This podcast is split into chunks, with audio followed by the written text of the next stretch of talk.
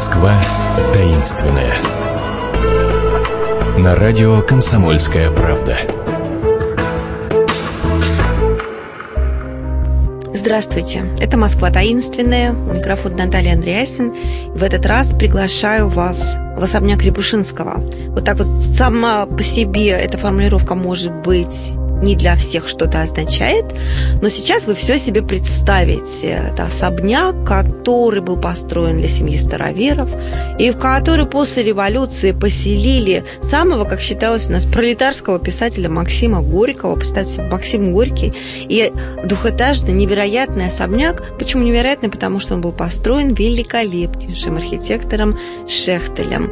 Все, я умолкаю на этом, передавая слово гостю нашей программы Наталье Леоновой. Она координатор проекта «Иди и смотри. Необычную Москву». Наталья, приветствую. Добрый день, Наталья. Добрый день, уважаемые слушатели. А можно адресочек мы сразу подкинем, да? Это ж Малоникитская? Малоникитская, дом 6, да, официальный адрес этого дома. А, вообще семья сама уникальная. Степан Павлович Рябушинский был одним из шести братьев этой многочисленной семьи старообрядцев. Еще было две сестры. А, до революции богатейшая семья фабрикантов, то есть, ну, достаточно сказать, типография, «Утро России», автомобильный завод, который вырос э, в завод ЗИЛ э, современный. И э, Степан Павлович Рябушинский решил заказать себе дом у известнейшего уже на тот момент, это начало было 20 века, архитектора Федора Осиповича Шехтеля. Ему нравилось то, что Шехтель делает в модерне, Шехтель делает ему целую усадьбу. Тот дом, который мы знаем и смотрим, вот э, с э, мозаикой по фасаду, с э, лилиями, орхидеями, сосной перед ним, это главный дом. А немножечко левее смотреть на него лицом находится сама усадьба, конюшни, дом управляющего, где находится как раз музей Алексея Толстого. А в самом доме Рябушинского находится музей Горького. А, и стоит посмотреть даже со двора, посмотреть, э, каким образом это все было сделано. Вот а, не все со двора увидишь. Если мы еще а, до Горького дойдем чуть позже, остановимся на секунду на Рябушинском, когда а, строил Шехтель этот дом, то на самом верху он спрятал не что иное, как молельню домашнюю. Да, называли ее тайная моленная. У всех старообрядцев было такое название, потому что старообрядцам запрещали строить церкви свои.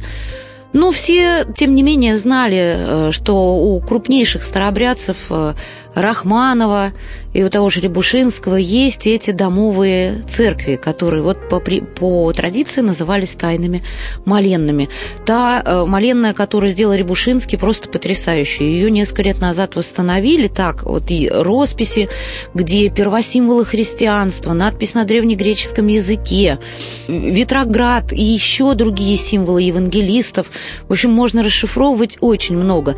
Там как раз в советские годы была художественная мастерская невестки Горького которая прожила там до 60-х годов и, в общем-то, оставила это все музею. И вот реставраторы смогли слой за слоем как-то снять и вот это сделать.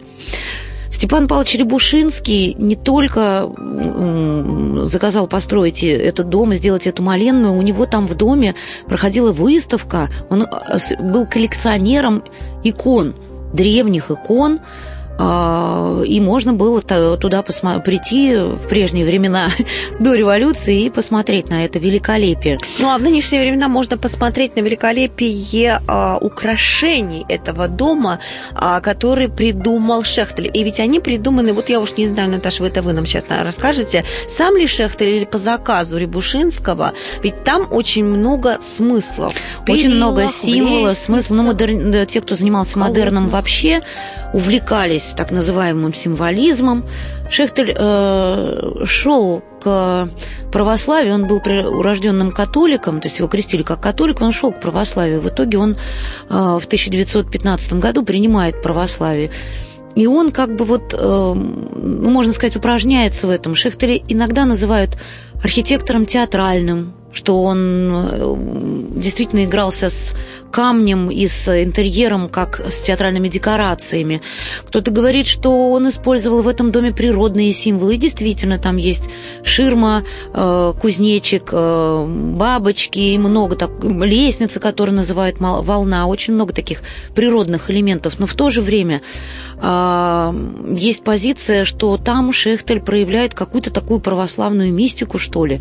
Потому Это что лестница, лестница волна, всем известная, да, она смотрится как волна, но лестница имеет 33 ступени. Мы знаем 33 ступени как возраст Христа.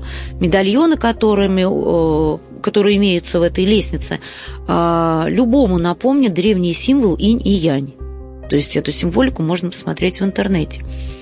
Что касается э, светильника, Шехтель же делает все. Он не просто проектирует дом, он вплоть до балясины, до мозаики, до витража, он все это сам рисует. И вот, это, вот этот светильник внизу, когда смотришь на взметнувшуюся как бы а, волну, или еще с другой стороны она напоминает женщину с поднятыми руками, будто бы она держит руки над головой. Вот снизу этот светильник а, напоминает медузу, как символ чего-то такого метущегося, молодого, еще вот не нашедшего своих берегов, своего такого Э, главного в жизни. Жизни, которая приходит из воды. Да. А по мере поднятия по, эти, по этим ступеням, то есть как бы по мере увеличения возраста, да, по мере взросления человека, поднимаясь все выше и выше, сверху, когда смотришь на этот светильник, то видишь уже черепаху, как символ мудрости, степенности. Витражи, которые, э, цветные витражи, которые там установлены, тоже, опять же, шехтерем сделанные между э, лестничными проемами, они символизируют тело, дух, душа. То есть, опять же, такая христианская символика, которая там есть э, очень много там вот такого, э, серебряные капитель колонны, которая буквально символизирует евангельские слова, что и пробьется семя сквозь змеи. Там все это видно. Интересно, каково было в таком окружении поселиться Горькому. Кстати, почему его поселили именно в этом шикарнейшем особняке? Э, трудно сказать, э, почему поселили, но тем не менее он же вернулся в Россию в 30-е годы. А, ну, есть версия, и... что не столько он вернулся, сколько его вернули, да, потому да, что да. он начал говорить но... лишнее по отношению к советской власти. Да, но есть версия, что, конечно, Горький хотел быть полезен, а там в Ницце, собственно, ему ничего не оставалось делать, а здесь он а, надеялся на то, что ему доверят написать биографию Сталина. А, с ним вместе в этом доме жил его сын, который трагически погиб. А, там же в доме был, жил его секретарь. А, жила его невестка. Горький дом не любил честно говоря. Да что? Да, Горький дом не любил, он казался ему слишком гигантским, роскошным, вот с этими вот э, всяческими символами. Он, кстати, внизу, под лестницей, э, где витраж э, шехтелевский тела, поставил себе ванну. Там он мылся, Горький. Но он любил вот многочисленные книжные шкафы. Плюс ко всему же к нему туда в гости приходили замечательные люди той эпохи. Он дружил с Павлом Дмитриевичем Кориным, а, художником, и там есть в музее э, его картины. Там же в музее собрана коллекция уникальная, тоже горьковская, Нецке.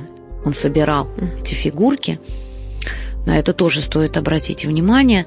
А, ну, в общем-то, дом такой сочетает в себе и интересную историю о Максиме Горьком, и, э, и о Федоре Осиповиче Шехтеле, и о Степане Павловиче Рябушинском, который оформил этот дом по традиции тогдашней на супругу. Тогда принято было оформлять на супругу, дабы если купец разорился, то не отняли бы это все имущество. Однако, как современные бизнесмены хорошо знают историю. 啊。И чиновники тоже. Угу. Да, и тем не менее, э, в концу программы, наверное, нужно отдать должное самому Шехтелю. Вот мы говорим, что дом объединил э, трех таких э, человек, а тем не менее Шехтель-то там, естественно, никогда не жил, он его только строил. И, увы, к сожалению, под конец жизни остался без жилья с приходом советской власти. Да, Великолепный умер, такой архитектор. Умер в коммуналке той квартиры, которую он купил своей старшей дочери в 26 году. Очень жаль. Он сам писал, что я строил богатейшим людям России, умираю нищим. И в советские годы, к сожалению, память о Шехтере была забыта, практически не упоминался. Если Льва Кекушева упоминали, то Шехтере как бы забыли. На сегодняшний день, конечно, это э, наследие огромное, о нем пишут книги, издают альбомы, и его правнук активно занимается вот памятью о своем знаменитом предке. И мы начинаем больше знать действительно уникальный. Он просто вот строил в разных стилях с чем можно, конечно, познакомиться. На ваших экскурсиях, хотели мы сказать. Да-да-да-да-да, целенаправленная экскурсия по местам Шехтеля, как она у вас называется? Вальсы с городом Вальс архитектора Федора Шехтеля. Вальсы с городом. От одного названия хочется уже плясать и идти на эту экскурсию. А, я напомню, это экскурсии проекта «Иди и смотри необычную Москву». Можете найти на сайте подходящую для вас, сходить, посмотреть своими глазами. А, ну, а мы выберем для вас следующую экскурсию буквально через неделю. До встречи!